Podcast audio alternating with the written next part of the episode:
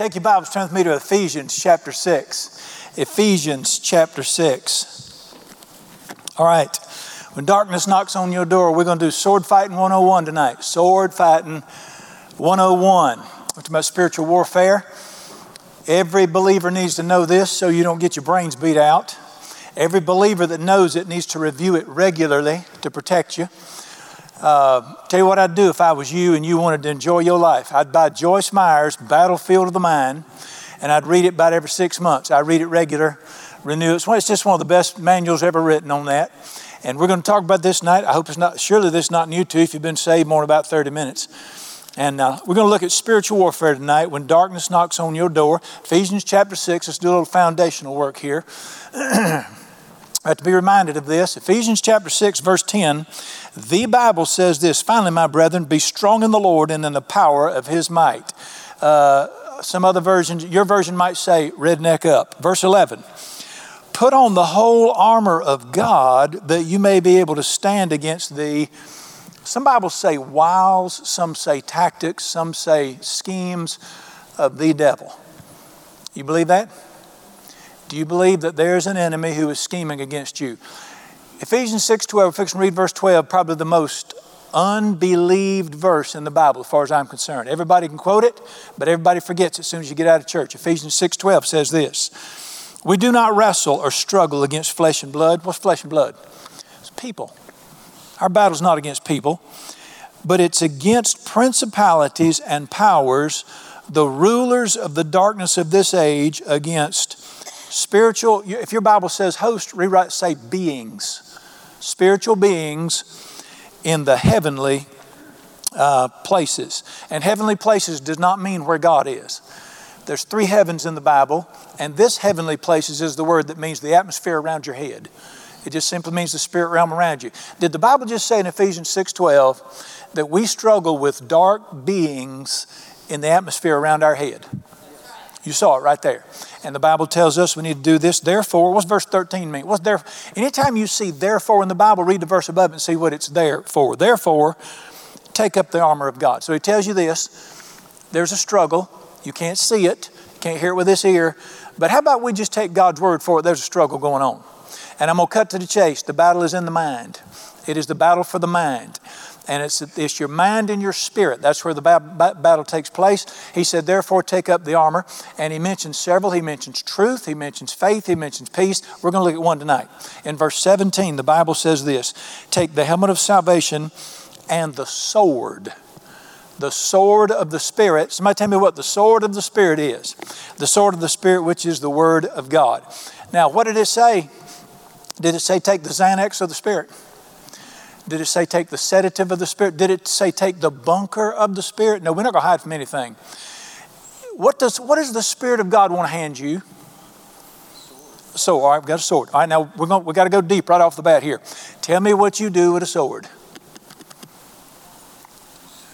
I mean, is that for decoration? Is it for you whoop somebody with it? It's it's a it's a war weapon. You fight with the thing.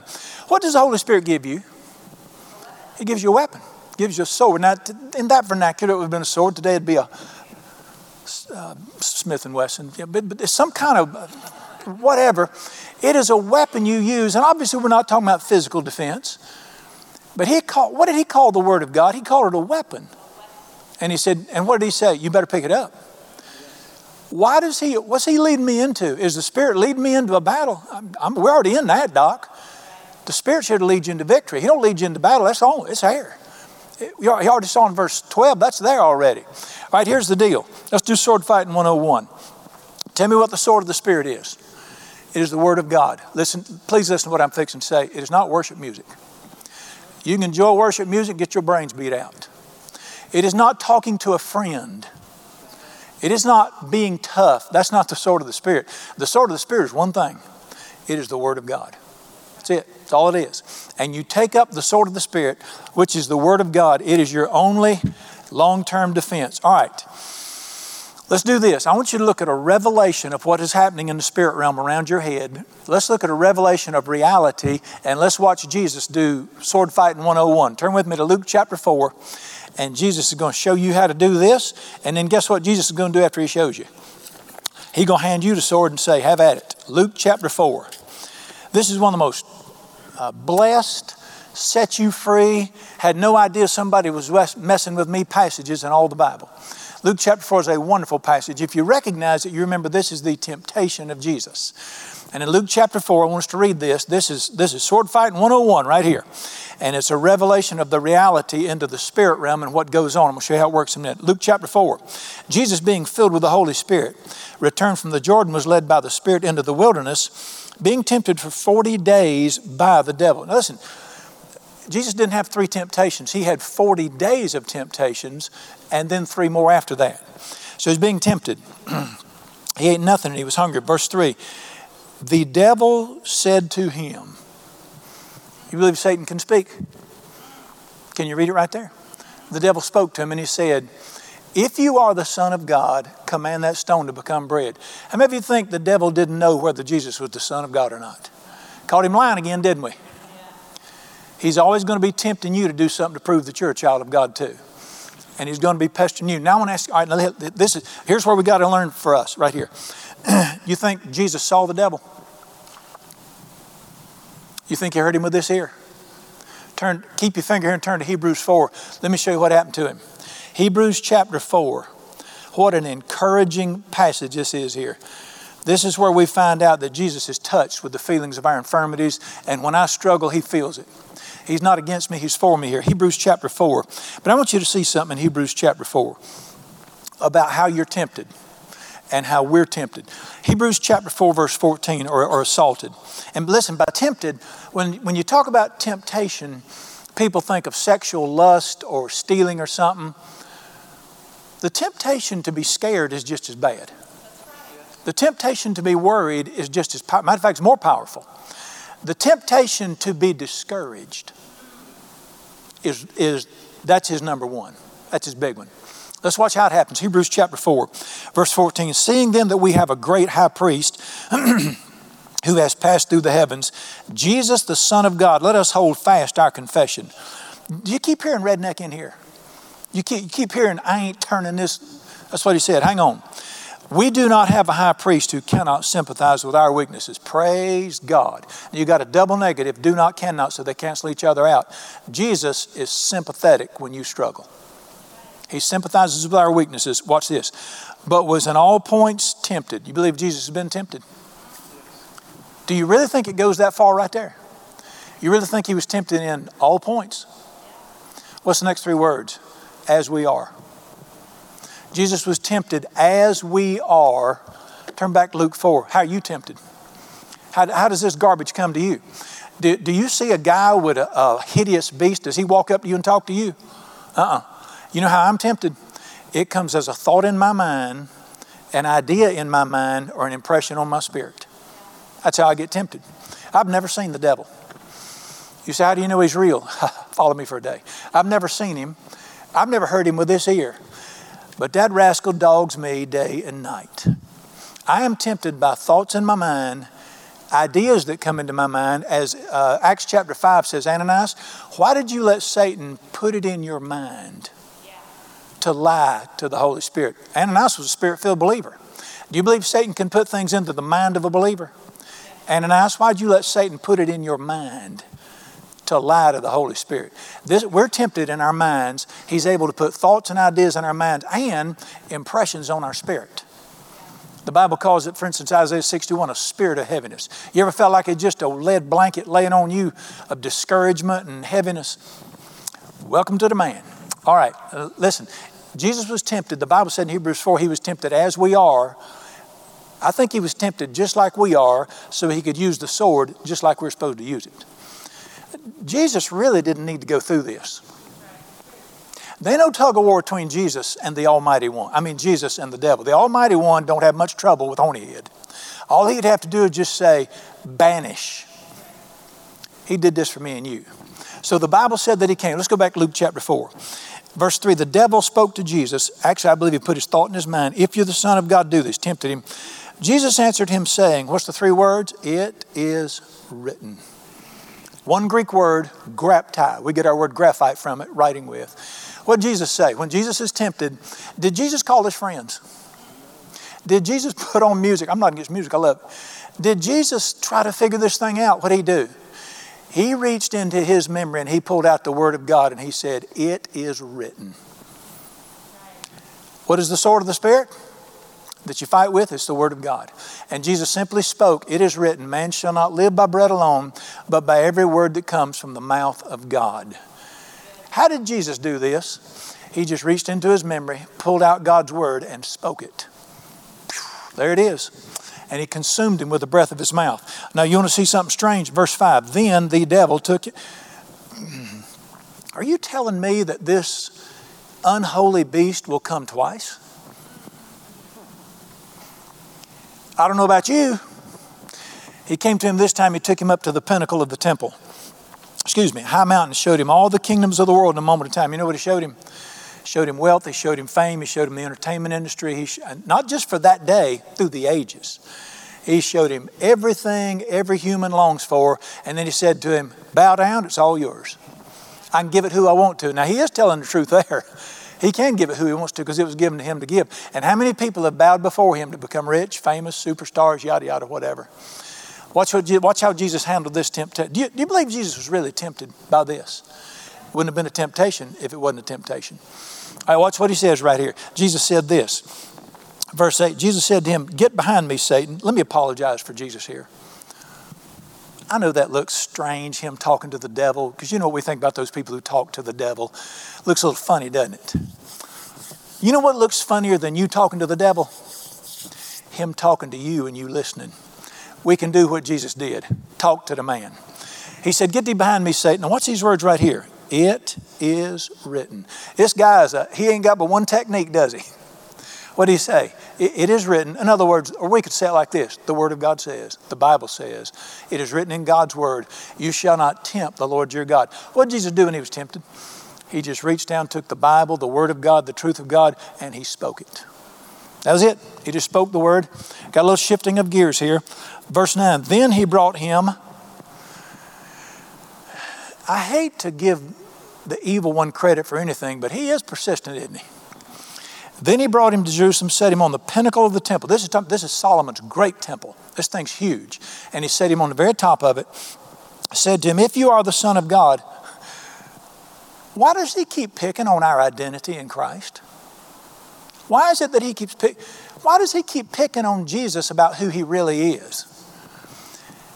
I believe his greatest temptation is to pick on you about who you really are in Christ Jesus and what happened to you at the new birth and what happened when you became a new creation in Christ Jesus. And he's always going to be picking on that. Uh, are you really? Are you really? Well, Jesus answered, took him up, he put him on the pinnacle of the temple. Now watch the devil go crazy here. Verse 10 For it is written, now who's quoting scripture? He shall give his angels charge over you to keep you, and in their hands they'll bear you up, lest you dash your foot against a stone. Did he quote the Bible correctly? He sure did. That's word for word. He quoted the Bible word for word. Isn't that funny that the devil knows the Bible?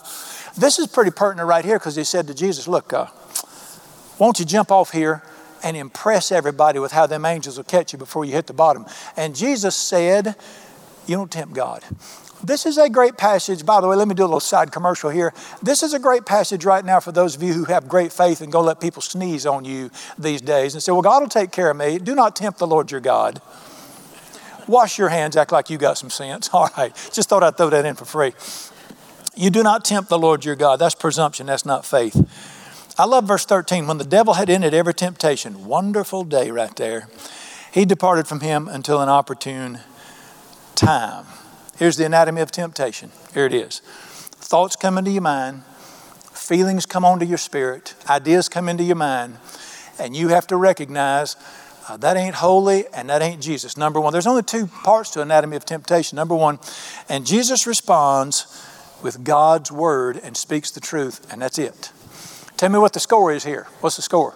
Jesus three, hell zero. He shut him out, didn't he? Why did he do this? Friend, this is, this is not so we can go, Jesus is cool, although he is.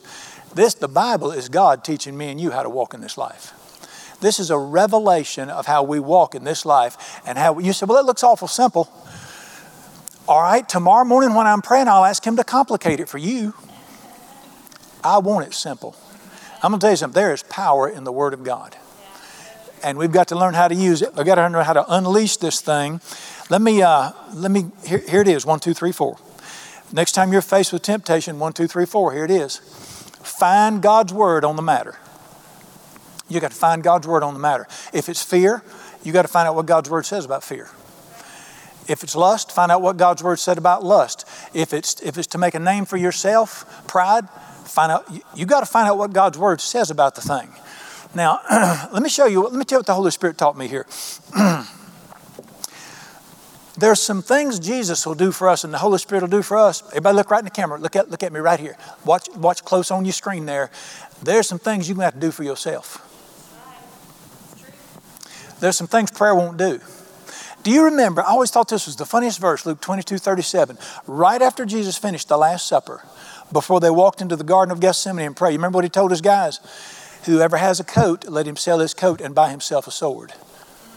Verse 38, Simon said, Master, or one of them, I don't think Simon, Simon said, Master, we have two swords here. And Jesus said, It is enough. Here's my question Why did Jesus tell them to buy themselves a sword? Think they might need it. You said, Well, he wanted them to buy a sword so they could protect him when he was attacked in the garden. No. They went in the garden and the, the crowd came and attacked Jesus. Simon whipped that sword out. Man after my own heart. Simon whipped his sword out and he cut Malchus' ear off. And Jesus said to Simon, put, put your sword up. Those swords weren't for protecting Jesus. Can I throw in something cute here? How demon possessed, how th- Jesus said, This is the your hour and the power of darkness right here. All right, you, you're coming to arrest Jesus because you found out he's a rogue preacher, and you're in there, and everybody's all upset, tension in the air, and there's apparently there was some kind of physical confrontation there because Simon whoops out that sword, and he wasn't trying to cut Malchus' ear off. He missed. He's trying to cut his head off. Apparently, he dodged, cuts the ear off. Well, all of a sudden, when his ear falls to the ground, everybody gets quiet. Jesus reaches down, picks that ear up out of the dust, puts it on his head, and heals it. There's not even a scar. If I had come to get Jesus, I believe I'd think about jumping on a man could do something like that, just saying. Just shows you the power of darkness that gripped them. The swords weren't for them. What's this buy you a sword stuff mean? Dear ones, if you're going to have the Word of God to help you, it's going to cost you something. You got to turn the TV off for a little while, and you got to get up a little earlier, and you got to get off the Facebook, and you got to get your face in His book. There's only one way to get the Word of God inside of you. It's going to cost you some time. But let me tell you what you need to do. Since the Word of God is the sword of the Spirit, you need to buy yourself a sword.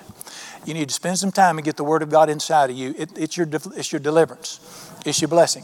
So I said, I want you to get this down inside of you. Let me, let me go this a little bit further here there are some things that the Spirit of God will do for us, but he, there's some things He will not do for us. All right, let me go a little further here. Simon's locked in jail one day, and they're going to kill him.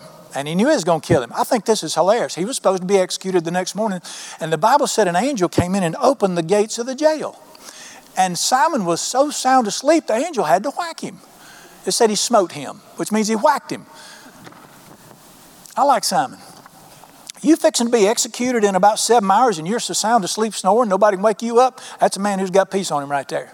So the angel whacks him and he, and he said to him, Put your sandals on, put your coat on, come with me. Here's my question Don't you think the same angel that opened that prison door, don't you think he could have put his shoes on Peter for him? There's some things God, God will do for you what you can't do, but there's some things you're going to have to do that He won't do if you can. God's not going to memorize His word for you. He'll use it, the Spirit will connect with it, but you're the one going to have to buy you a sword and pay the price and get this thing inside of you. So the Bible said, number one, we got to, we got to do this. You with me? Number one, we got to find God's word on the matter. Uh, you can use a, a concordance, you can get a promise book, but listen to me, dear ones, whatever you struggle with, find God's word on it. Now, the Bible says that we, different ones of us struggle with different things. Not Hebrews 12, it calls them besetting sins. There are certain sins and temptations that bother me that wouldn't bother you. Certain things come against you wouldn't bother me. Some people struggle with fear. That's not my problem. Mine's on the other. Mine like Simon. Mine's on the other side. I use that sword too much. But the Bible teaches that we all have different things. Find God's word on it. Number two, memorize that word. You got to memorize it because let me tell you what I've learned. My enemy watches. I'll show you that in a minute. He's not going to attack me when I'm rested and prayed up and full of the Holy Ghost to hold my Bible in my hand. You need this word inside of you. You got to memorize God's word. Number three, Bring it out at the right time as Jesus did. Whatever garbage is coming to your head or coming to your heart or coming against you, at that moment, bring that word into your mind. Do what Jesus did, just call it up. I'm going to show you how to do this in a second. Just call it up at that moment. But Charles Stanley said this. Charles is so sharp. But Charles said, Not even the Holy Ghost can work in a vacuum. If you don't put the word inside of you, Holy Spirit's got nothing to grab. Let me tell you what the Word of God, let me tell you what memorizing Scripture is. It's like buying, to, it's like putting tools in your toolbox. And I want my toolbox full so when the Holy Spirit goes and reaches for something to help me, it'll be there. But Charles Stanley said, not even the Holy Ghost can work with an empty toolbox. Thy word did God hide in my heart. That's not what it said. Thy word have I hid in my heart. I had to get it down. Number three, pull it up at the time. And then number four, you meditate on that word while you're in the temptation. It's exactly, or you can speak it. I speak it a lot of times. All right, here's the great mystery. Here it is. Why is it called the sword of the Spirit? Because the moment you're in a crisis or you're in a battle, you're mentally in a battle, you're tempted with whatever, and you pull the Word of God up in your mind and you begin to meditate on it, at that moment the Holy Spirit will join to that Word inside of you and something holy will happen right there. Let me give you an example. I believe Satan's greatest instrument is discouragement. I think that's it. I think it's the thing he uses most, using our land right now. I battle with discouragement once in a while. You say, well, you don't seem discouraged. I didn't say I got beat by it. I said I battle with it. That's why I don't act like it. But on occasion, something will be going on, and Satan will always tie discouragement to an event. You know, something happens in your life, something happens in your family, some, somebody does something around you, and he'll tie that event, and all of a sudden you'll feel discouraged over it. Or here, here's the biblical word hopeless. Hopelessness is the pinnacle of hell. I mean, it's, it's Satan's masterpiece. Hopelessness will kill you. You can't have faith till you have hope because faith is the substance of things hoped for. But Satan attacks your hope so he can destroy your faith. All right. And I, will be battling discouragement a little bit, and all of a sudden I'll just, instead of saying, wonder why, or trying to figure it out, you know what I've learned to do?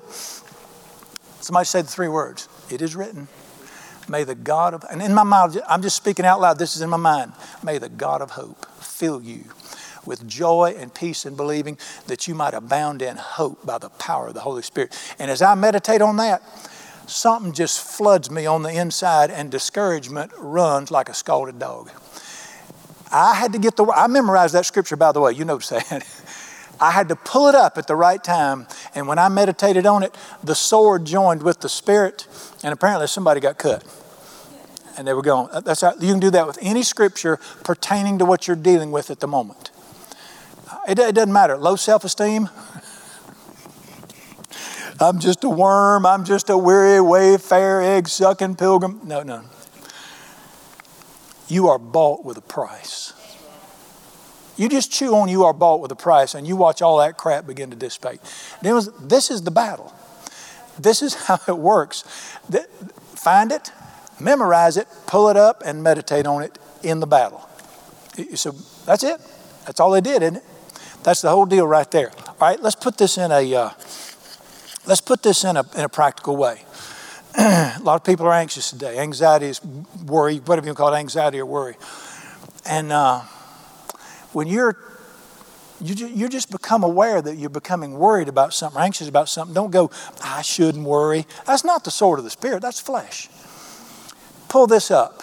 Be anxious for nothing, but in everything by prayer and supplication. And just, and listen, say it real slow in your mind. You know what meditation is? It's to chew on something slow.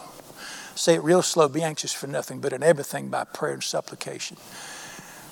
1 Peter 5 7, casting all your cares upon him because he cares. And you just let the, listen, let do it like this. Get that in your mind. Let it roll around in there like a marble in a shoebox. I mean, that's called meditation. When you just chew on that thing, you just let it just rear in there and do your thing back and forth in there.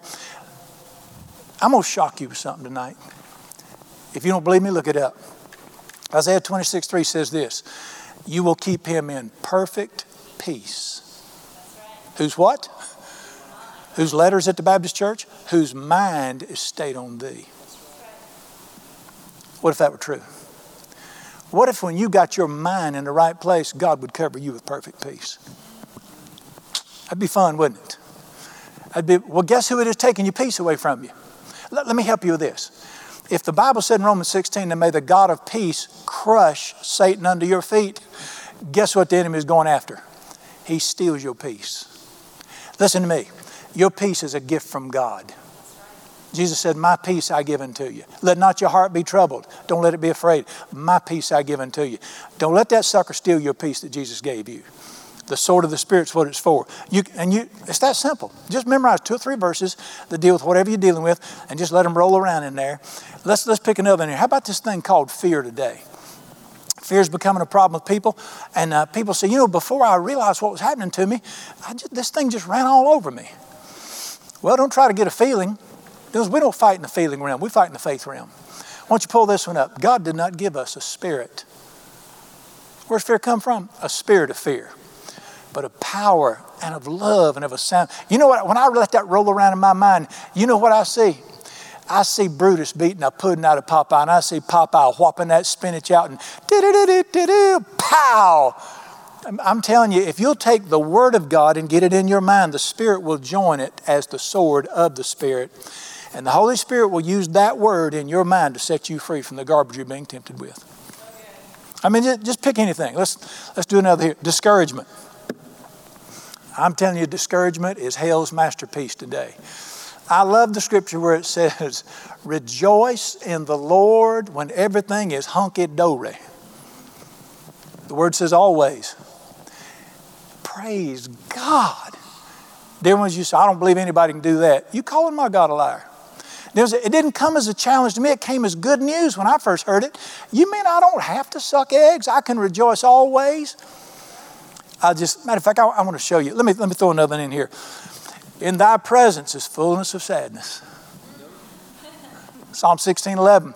Wherever God is, joy is going to be there. Because in, it doesn't say was, in thy presence is fullness of joy. You it right. All right, let me teach you something about God. I want you to look at this with me. Turn me to Psalm 30. Since we're on this discouragement thing, I'm going to throw this in for free tonight, and you remember this scripture. And if you don't believe it, when you get along praying in the morning, ask him about it. See if he really wrote this in here. Because this is hard for people to stomach what I'm fixing to show you. But if you don't believe it, ask him if he put this in here. I don't know if y'all like me, you'll be reading along, see something, you'll go, Did you know this was in here? But I'm telling you, what I'm fixing to read you is in the Bible and it is a revelation of our great God. And when you read stuff like this, you're going to be so mad at religion because of what they did to you. Psalm 30, uh, the whole thing's good, but let's read verse 11. You, now he's talking to God, the Father, you have turned from me my mourning into what? Dancing. What is mourning? Sadness, heaviness. Tell me what God does for people who mourn. Well, he tells them to hang on for just a few more weary days. Is that what he tells them? He turns mourning into what? Not, not mild mannered, flat out David. It's called Davidic dancing. It's where you just jump for joy. Who, you say, I don't think you ought to do that in church. Who does it? Who does it? God did this to me. You turned my mourning into dancing. You've put off my sackcloth and clothed me with what? You know what God says? Won't you take that funeral outfit off and let's get some gladness on you, boy? Why does He do that? All right, let's read it. To the end or end result that my soul may sing praise to you and not be silent, O Lord my God. I'm going to holler about you forever. Tell me what God does to people according to the Bible. He takes that funeral outfit off and he starts them dancing and hollering. There it is right there. How can you be discouraged with this going? This is, listen, when you, things are not going well, instead of meditating on things, meditate on God's Word. You ought to memorize Psalm 30, verses 11 and 12. Be good to whip out once in a while. Number four, let's do lust. When everybody thinks of temptation, they think of lust. And uh, I'm in a preacher's meeting one day. We're at Ken Helser's place. He used to have a pastor's conference there, and about 15 of us would get together. And there was an old preacher. He was in his 80s. His name was Dr. Buddy Price. I mean, Buddy was God Jr. This is the godless man I ever met. Humble, sweetest spirited, 80 some years old. We're all sitting around and, and we're just, we're eating breakfast, asking different questions because you know you got that kind of knowledge you want to know. A young pastor, he said, uh, Dr. Price, he said, I'm a little ashamed to ask this, but I want to ask you something. When does a man quit struggling with lust? And I thought, you just ask him that sitting right here at this table. Dr. Price, 82 year old, said, I wish I knew, son. I thought, ah, 82 years old. Here's the deal. But since everyone thinks that, let, let me tell you something. I don't care what it is. You said that's so shameful. Why do you think to call it temptation? you need to get tomorrow morning's devotional because the engine that pulls Satan's lies is called temptation. The caboose is condemnation. And condemnation always follows temptation. Here's the deal. You said, Brother Brian, give me some verses for lust. Here it is. Are you get your pen, get ready to remember. Matthew 5 17, thou shalt not commit adultery. That's all you need right there. That's it. That's all you need right there. And the Bible, listen, God's word has got to get inside of us. Oh, let me throw in one more here. How about this anger and bitterness that's in the land right now? You ever been tempted to be angry at somebody? You ever been wanted, you ever wanted to be bitter over something that happened? And let's let's use the cushy American terms for it. Got your feelings hurt, got hurt. Let's call it what God calls it: bitterness and anger. And uh, there's nothing wrong with being tempted. If you're tempted, let me make an announcement. That means you're normal. Dr. Rutland told me one night, said he went to speak at a college or some Christian college, and a young man came up to him afterwards. He's one of the leaders of the student group, 20, 21 years old. And he was just so upset. He said, I said, I need help. Said, Can you help me? He said, What is he? He said, I'm, I'm dating this beautiful girl. And said, She's so nice and so kind. And said, I have a, it's terrible, Dr. Rutland. It's just, I'm such an evil man. He said, I'm thinking to myself, what did this boy do to that poor girl?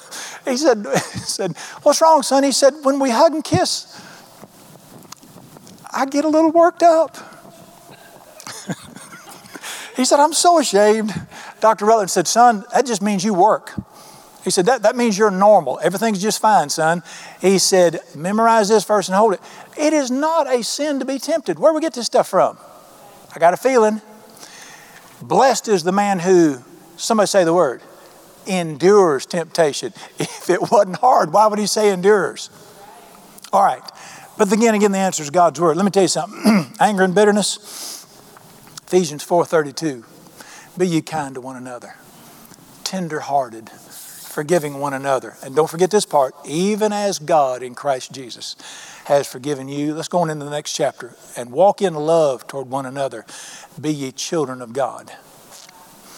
I tell you what, if you want to memorize a good one for when you're tempted to be better, 2 Corinthians chapter 2 says this whom you forgive, I forgive, lest Satan take advantage of us because we are not ignorant of how he operates in our lives. There's a good one to meditate on right there. And you get this in your mind and you do this and begin to hang on to it and blessed with it. This is how we live in his domain. All righty. I got to go up a notch with you here. Excuse me. I got the spirit of mucus here. All right. Let's go to Sword Fighting 102. We got a little bit of time left. Go back into Luke chapter 4 and let me show you something. I want to show you how crafty a being we are dealing with here. Boy, you talk about slick, but let me tell you something. Greater is he that's in me than slick that's in the world. Let's go through the temptations. He came to him and he said, If you're the Son of God, turn this stone into bread. Jesus said, It is written. And he quoted God's word. He used the word of God against him. Second time, he said, I'll give you everything there is in the world. Jesus said, It is written. All right, Satan shifts gears and he said, Okay, you want to play the it is written game? Let me, play, let me do my it is written.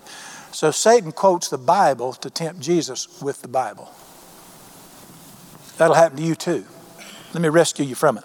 Look at me in Luke chapter 4, verse 10. It is written. He quoted verse 12. Jesus answered and said to him, It is written. It's not what he said, it is spoken. Uh, your Bible might say it has been said or it is said. It's, it's not the Greek word graptai, it's erane. It should read like this it is being spoken. See, the enemy's using the Bible to try to lead Jesus into sin. At that moment, the Holy Spirit spoke up and said, Here's the verse you need right now. And he spoke to his heart and he said, It is being spoken. And what did he speak to him? You shall not tempt the Lord your God. Wasn't that something? How the enemy will take the Bible and try to lead you into destruction with it. Here's my point, dear ones not enough to know the Bible you've got to know the Holy Spirit too. And the Holy Spirit at the right time will pull this word up and say, wrong verse right there, right verse right here. This is a great problem in our land today where Satan is using the Bible through people to destroy other people. And he used that, but, but listen, Jesus hears the Spirit of God in that moment. The first two times, Jesus just went in his memory and pulled out the Bible and said, Well, this applies right here. But all of a sudden, Jesus is in a place where the Holy Spirit ministered to him and said, No, no, right now, here's the verse we want for right now. And uh, let me tell you something. I love, I cling, I hang to this promise right here. Take no thought for what you shall say in that moment. For in that moment, what you shall say will be given to you because it's not you who speak, but the Spirit of your Father who speaks in you. You can trust the Holy Spirit to speak to you at the right moment. If you'll humble yourself, He'll do it at the right moment, help you there. And uh, in this particular situation, He did that. I'm going to say it again. The Bible's not enough. That'll go over well with some folks. You have to have the Spirit. Satan will use the Bible to steal, kill, and destroy. You'll see a picture of it. We won't look at it. Let me just quote it to you. John chapter 8, the Bible said that the ministers brought a woman caught in adultery. You remember the woman caught in adultery? They brought her to it. What did they say? It is written. And they quoted the Bible and they said, The law of Moses, it is written, said such a one should be stoned. What do you say? Were they being used of the Holy Spirit to use the word to give life? They were using the letter of the law to kill somebody. Let me make an announcement. Jesus Christ is not a letter of the law guy. He is a spirit of the law guy. You got letter people and you got spirit people.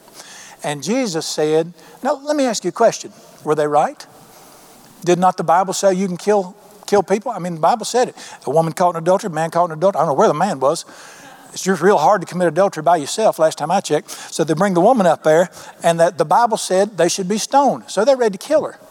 Guess who's using these preachers to kill somebody with the Bible? It's not Jesus. Same voice you heard in Luke chapter 4, speaking to Jesus. Jesus intervened and Jesus protected the woman. Let me, let me tell you something. Jesus Christ doesn't use the word to hurt people, He uses the word to give life, He uses the word to help people. And dear ones, our, our goal, the Pharisees are letter of the law people. Jesus is a spirit people. I want to show you something. Let's turn to 2 Corinthians chapter 3. I've been caught, I got caught in this when I was a young preacher. Because I had older preachers that were gifted at using the letter to beat people up. Friend, if you go to church like you've been beat up, that wasn't Jesus. I don't care if they quoted Bible verses the whole time. 2 Corinthians 3, we've got to learn to make this distinction. 2 Corinthians 3 5 says this Not that we are sufficient of ourselves to think anything as being from ourselves. Dear ones, our sufficiency is from God. Now, watch verse 6 Who made us sufficient as ministers of the new covenant. It's not talking about preachers, it's talking about you. Dear ones, every believer has been made sufficient as a minister of the new covenant. You are fully able to take the good news of God and help people with it. I mean, you're sufficient. He's made you that. We got to get off this minister, I don't know what a layman is thing. But watch this ministers of the new covenant, not of the letter, but of the Spirit. The letter kills, the Spirit gives life. You'd take the Bible and kill people with it. And that's what a Pharisee spirit does. A religious spirit wants to beat people up because they made mistakes. And, and we don't do it with the letter. What does the Spirit do? The Spirit takes the Bible and gives life to people. Now, even if somebody takes the Word of God and corrects me, I sense hope. I sense life. I sense Uh, thank you. Thank you. I needed that. Praise God. But when something's beating you up, and, and listen to me, even the Bible's beating you up in your mind, it ain't Jesus. Who's wearing your head out with the Bible there? And this is so simple. Get that little card we give, orange on one side, black on the other. And if what you're hearing is not love, hope, peace, encouragement, joy, grace, mercy, that ain't Jesus. I don't care if you're hearing Bible verses by the bucket loads, that ain't Jesus. You need to remember, I got spirit snot too. You need to remember the greetings in all of the epistles of Paul. It starts like this grace, mercy, and peace from God our Father and the Lord Jesus Christ. If God speaks to you and He puts thoughts in your mind, there's going to be grace, there's going to be mercy, and it's going to bring peace. You got to learn to identify who is talking to your head. I'm telling you, we're in a battle and it's a mental battle, and this garbage goes on constantly with us like that. And we need to make sure that we, we do that. Let me give you a couple of helps. Turn back to me to Luke 4, a couple of helps before we quit here. There's two things you need to see here. All right, Luke chapter 4. Um, I'm going to point this out to you. This is a great verse to help us with. Luke chapter 4, after the temptation, verse 13. The devil ended every temptation. He departed from Jesus, watch these words, until an opportune time. That tells me in the scripture right there, God's helping me. He's telling me, son, when you're standing in church and you're worshiping God and you're filled with the Holy Spirit and life's going great, enemy will sort of back off right then. When you're tired and somebody's done something to you, and especially late at night when the lights are out and you're sick and you just got bad financial news, show you how cruel he is, that's when he jumps in there. Because he's always watching. What's he watching for? I don't think this would be a good time to jump them right now. Ooh, that's a good time to get on them right there. I've watched the cruelty of our enemy. Great Christians will lose a loved one. A child will get killed. Guess who piles in on their heads right then? You know why? That's an opportune time. So here's, here's my message to you. You need to recognize this is not this would be an opportune time right here. I need to be careful. That's why before I go to bed, the last thing I do before I go to sleep, well, I can't tell you the last thing I do. Before I go to bed at night, I'm going to have some kind of holy, good news, God's word in my mind as I lay down. The, the last thing you meditate on at night needs to be good news. I keep it on my little nightstand right there. Mama thinks it looks like the Graham Library. I keep it right here. I want the last thing in my mind for I lose consciousness to be the good news of God's word because when you're asleep and late at night is a good time for the enemy to try to pile in there. Watch out. you know, sort of like going through Vietnam. You said, that's got a good place for ambush right over there. We got to learn to recognize these ambush places. And he'll depart till an opportune time. Here's the second thing I want to help you with. Look at me in Luke chapter 4, verse 1. Then Jesus, being filled with the Holy Spirit. You notice Jesus was filled with the Holy Spirit before this garbage started? He said, Well, Brother Brian, if I knew when he was going to attack me, I'd get filled with the Holy Spirit. Well, you better get that way every morning because this is daily life right here. One of the greatest defenses you have against your enemy is to be full of Jesus. Just be filled with the Holy Spirit. I don't listen, there's we have got to get under the spout where the glory comes out and live filled with His Holy Spirit. Learn how to do that, practice how to do it, and do it. I don't want to quit by giving you something cool here. Are you ready? To be successful in life and have a great life, you have to have three attitudes. And you got to know when to whip, whoop them out. You have to have three attitudes according to the Bible. Number one, humility. Number two, tenderheartedness. Number three, redneck. I'm going to show it to you. You got to have those three attitudes. If you only have two of them, you're going to get pinched. You have to have those three attitudes, and you got to know when to whoop them out. You got to know which attitude to wear in front of which person. All right, listen to this. What attitude do I want before the Father of lights? Humble yourselves under the mighty hand of God, that He might exalt you. God rejects proud people, but He shows kindness to the humble. I want an attitude of humility before God. I need to be humble before God. How about before people? Be ye kind to one another, tenderhearted. I want to be tenderhearted before people. I want to be I want to empathize with people and sympathize with people. I want to think about where they've come from. I want to get off my hard self and be tenderhearted toward people. But there's another player in life's game, there? You better not be tenderhearted toward him. You need to be redneck toward your adversary. You say, Brother Brian, that's not in the Bible. Yes, it is. 1 Peter 5 8. Be sober, be vigilant. You know what a vigilante is? You ever watched a Clint Eastwood movie? Clint Eastwood is a vigilante. You know, a vigilante is somebody who picks up their gun and goes and makes things right for justice.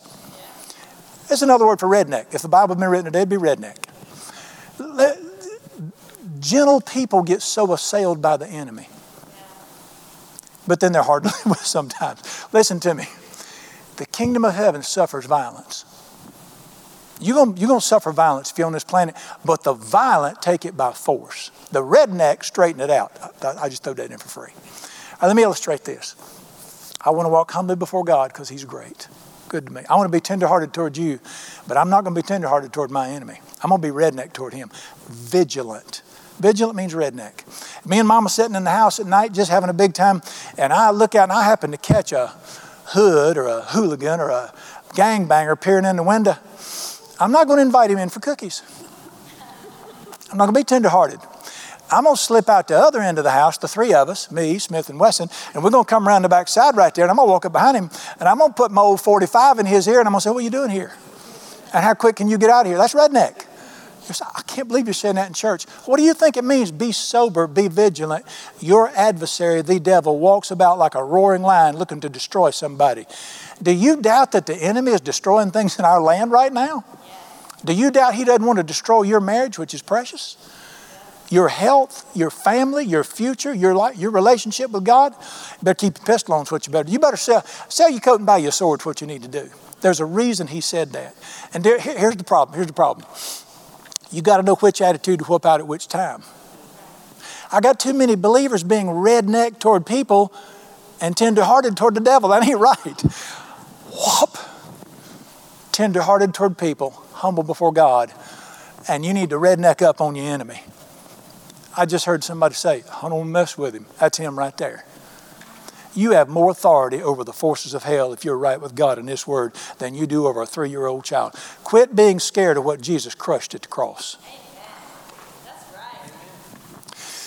Let me quit by giving you a couple verses here. I think this will bless you right. Turn with me to 1 John chapter 2. I want to emphasize again there is no substitute for getting God's word inside of you.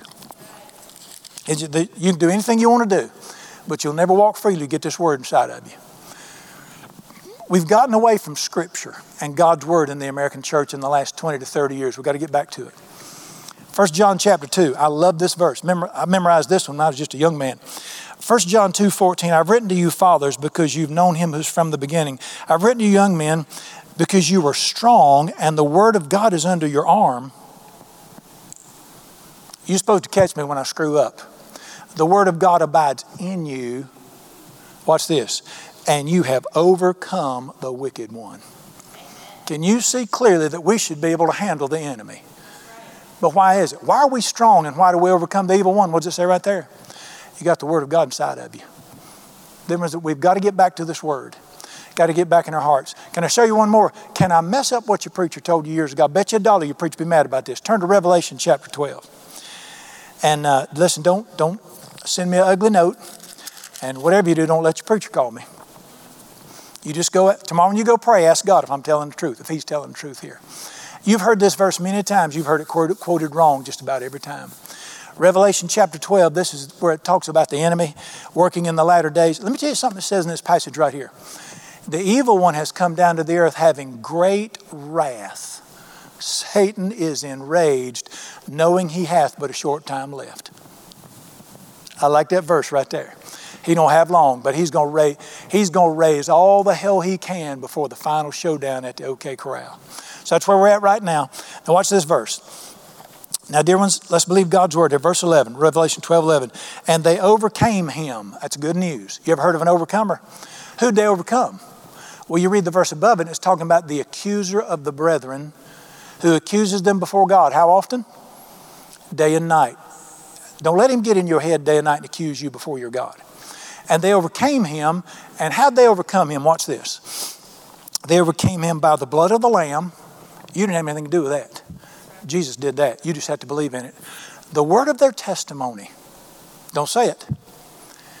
I got saved in 1975. That is not the word of your testimony. That's the day you got saved. The word of your testimony is the word of God in your mouth. If it were written correctly, it would read, the word which you testify. What did Jesus do when the enemy came against him? He testified to God's word out of his mouth. You overcome the enemy by getting saved, letting Jesus cover you with his blood, and then you speak that word. This word is the word you speak, it's the word of your testimony, just like Jesus did. And then I love this one where it says, number three, they love not their lives unto the death. The day you decide that Jesus is so good that you have no fear of anything, not even dying anymore, you just took the club out of his hand and ain't a thing he can do anymore. Matter of fact, truth of the matter is, best day of my life is going to be the day I see Jesus. What you to do now, sucker? I mean, just why? Because you're so old. Young people can be free too. Glory to God. Can you see clearly from Scripture that we should not being, be, be being beat to death by a defeated foe that was crushed at the cross? But if you don't take up that sword and you don't get the word inside of you and you don't get it in your mouth, guess what? Here's an illustration of it. Uh, 1983, the Marines were in Beirut, Lebanon, and a suicide bomber drove a truck, a, a demon possessed, crazy Muslim jihad drove a truckload of explosives into that barracks and killed 220 Marines worst individual bombing we've ever had uh, in the Marine Corps. That was 1983 when we were there as peacekeepers during the Lebanese Civil War there. And uh, Ronald Reagan was president. He commissioned a task force to find out what went wrong. And uh, they, that's when they began to institute some things. That's when they began to put these concrete barricades around buildings so trucks couldn't drive in there.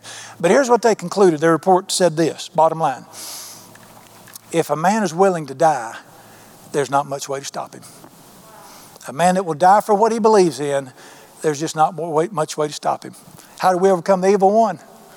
A man that is willing to die for what he believes in. Good luck, dude. They overcame him because the blood of Jesus had washed their sins away. They decided that Jesus is worth it all, and they had the Word of God inside of them, and they knew how to speak it when the time came. I'm telling you, Jesus is wonderful. Well, I'm out of stuff to say, so I guess it's time for me to quit. But please listen. I'm, I don't. You don't need to memorize the Bible so I'll feel like I'm successful. You need to memorize the Bible so you don't get knots all over your head. We got to get back to Scripture in this land. I'm, I will, can I say one more thing? Okay, good. All right. My dear friend J.L. Williams, who started the New Directions back in the 60s, that the, they, they were just groundbreaking pioneers in interracial ministry in our nation, just wonderful guys. And JL uh, discipled these young people, took them all across the nation, singing and teaching, and God just blessed that ministry so great. But JL had one requirement before you could get on the bus, before you could even join that group, you had to memorize 50 scriptures. I think it was 50, might have been 100. I do remember it was at least 50. And once you got on that bus, you had about two more weeks to memorize the whole 100. And he had 100 scriptures picked out that served every need of every person. And you say, man, man, that's crazy. That was discipleship back just a few years ago. The, we centered our lives around the Word of God and got it inside of us. And thy word have I hid in my heart got in there. We got to get back to the Word. When I first got saved, you know what us boys, a bunch of us gangsters got saved together. You know we did? We sat around a campfire at night and challenged each other to quote scriptures. And we'd sit there and we'd quote scripture and just quote scripture and say, Do you remember this one? And then you, if you forgot it, oh, you was in bad news because we weren't real mature yet. And we'd learn scripture and we taught each other how to memorize scripture. I thank God that I've always had a bent toward scripture. I had no idea what was happening. Can I tell you one more thing? All right. God can be doing things in your life and you not even know why. This I used to just be on my heart all the time. Stay in the Word, son. Stay in the Word. Memorize Scripture. Memorize Scripture. And I just memorized portion after portion after portion. And I remember thinking, why do I have to do this? Now, I remember I'm just a young man, wasn't much going on. I wasn't preaching. Why do I have to do this? Why does he want me memorizing so much Scripture? Today I know I didn't know this was coming, but he did. And he spoke to me one day. Now, you may not believe this, but I'm telling you the truth, Ruth. He spoke to me one day and he said, Son, he said, You wonder why I had you memorizing so much scripture 30 years ago? Why had you spending so much time in the Word? He said, Do you remember in the movie The Karate Kid? You still don't believe that. God didn't watch that movie. Yes, he did. He said, Do you remember the movie The Karate Kid? And I said, Yes, sir. He said, Do you remember when that little boy wanted to whoop his enemy? And he wanted to learn karate from the master. I forget the master's name. And he went to him, asked him, Will you teach me how to whoop my enemy? He said, You remember? I said, Yes, sir. I said, I, I identify with that boy. And he said, uh, Remember what had him do? I said, He made him wax his car. Does anybody remember that? He told him, said, Go wax my car. And he, he's, he's waxing the car, and the old man came and said, No, no, no, don't wax it like that. Wax it like this, because he's just doing like that. He said, No, wax it in circle. Wax it in circle. Wax it in circle. And he got mad. He think, This old man's taking advantage of me. I want to learn how to whoop my enemy. He's making me wax his car. And he won't even let me wax it like I want to. I got to wax it a certain way. And he got ill about it.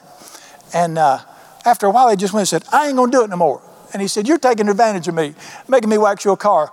And the old man started to punch him. And without even thinking reflectively, he blocked it. And he realized that old man was teaching me exactly what I needed. He was giving me exactly what I needed for what's coming down the road. Of course, if you know the rest of the movie, he went on and became a great whooper, whooper and all this. He whooped everybody. I used to wonder when I was young, why do I have to stay in the scriptures so much? Now I know. Now I know. Son, listen, let me tell you what I've learned about this. Listen, nowadays when I go through life, I'm pretty fast now. I don't do quick draw. I just, thy word have I got out there. We have got to get back to the word in this land so we can live free. Sword fighting 101. Lord Jesus, I want to praise you and thank you so much. Life is so much fun when we win. Your word said, fight the good fight of faith. Lord Jesus, I've been in a lot of fights in my life. When I was younger, I fought all the time. A good fight was when I won, a bad fight is when I lost. I praise you and thank you. You said, fight the good fight of faith, which is the word of God. I pray for everybody listening tonight, everybody out there, everybody here. Thank you that you have given us the sword that the Spirit will connect to if we will learn it, memorize it, and when the battle comes, pull that thing out into our minds. I want to praise you and thank you for your goodness. You have given us everything we need to be blessed and live victorious and dance and celebrate and have the most wonderful life in Christ Jesus. But there's some things we've got to do for ourselves to lay hold of what you blessed us with. Thank you so much for your goodness. Thank you for every person tuning in with us tonight. I bless them in the strong name of Jesus with health and hope and peace and grace and mercy and goodness. In the precious name of Jesus, I pray, amen.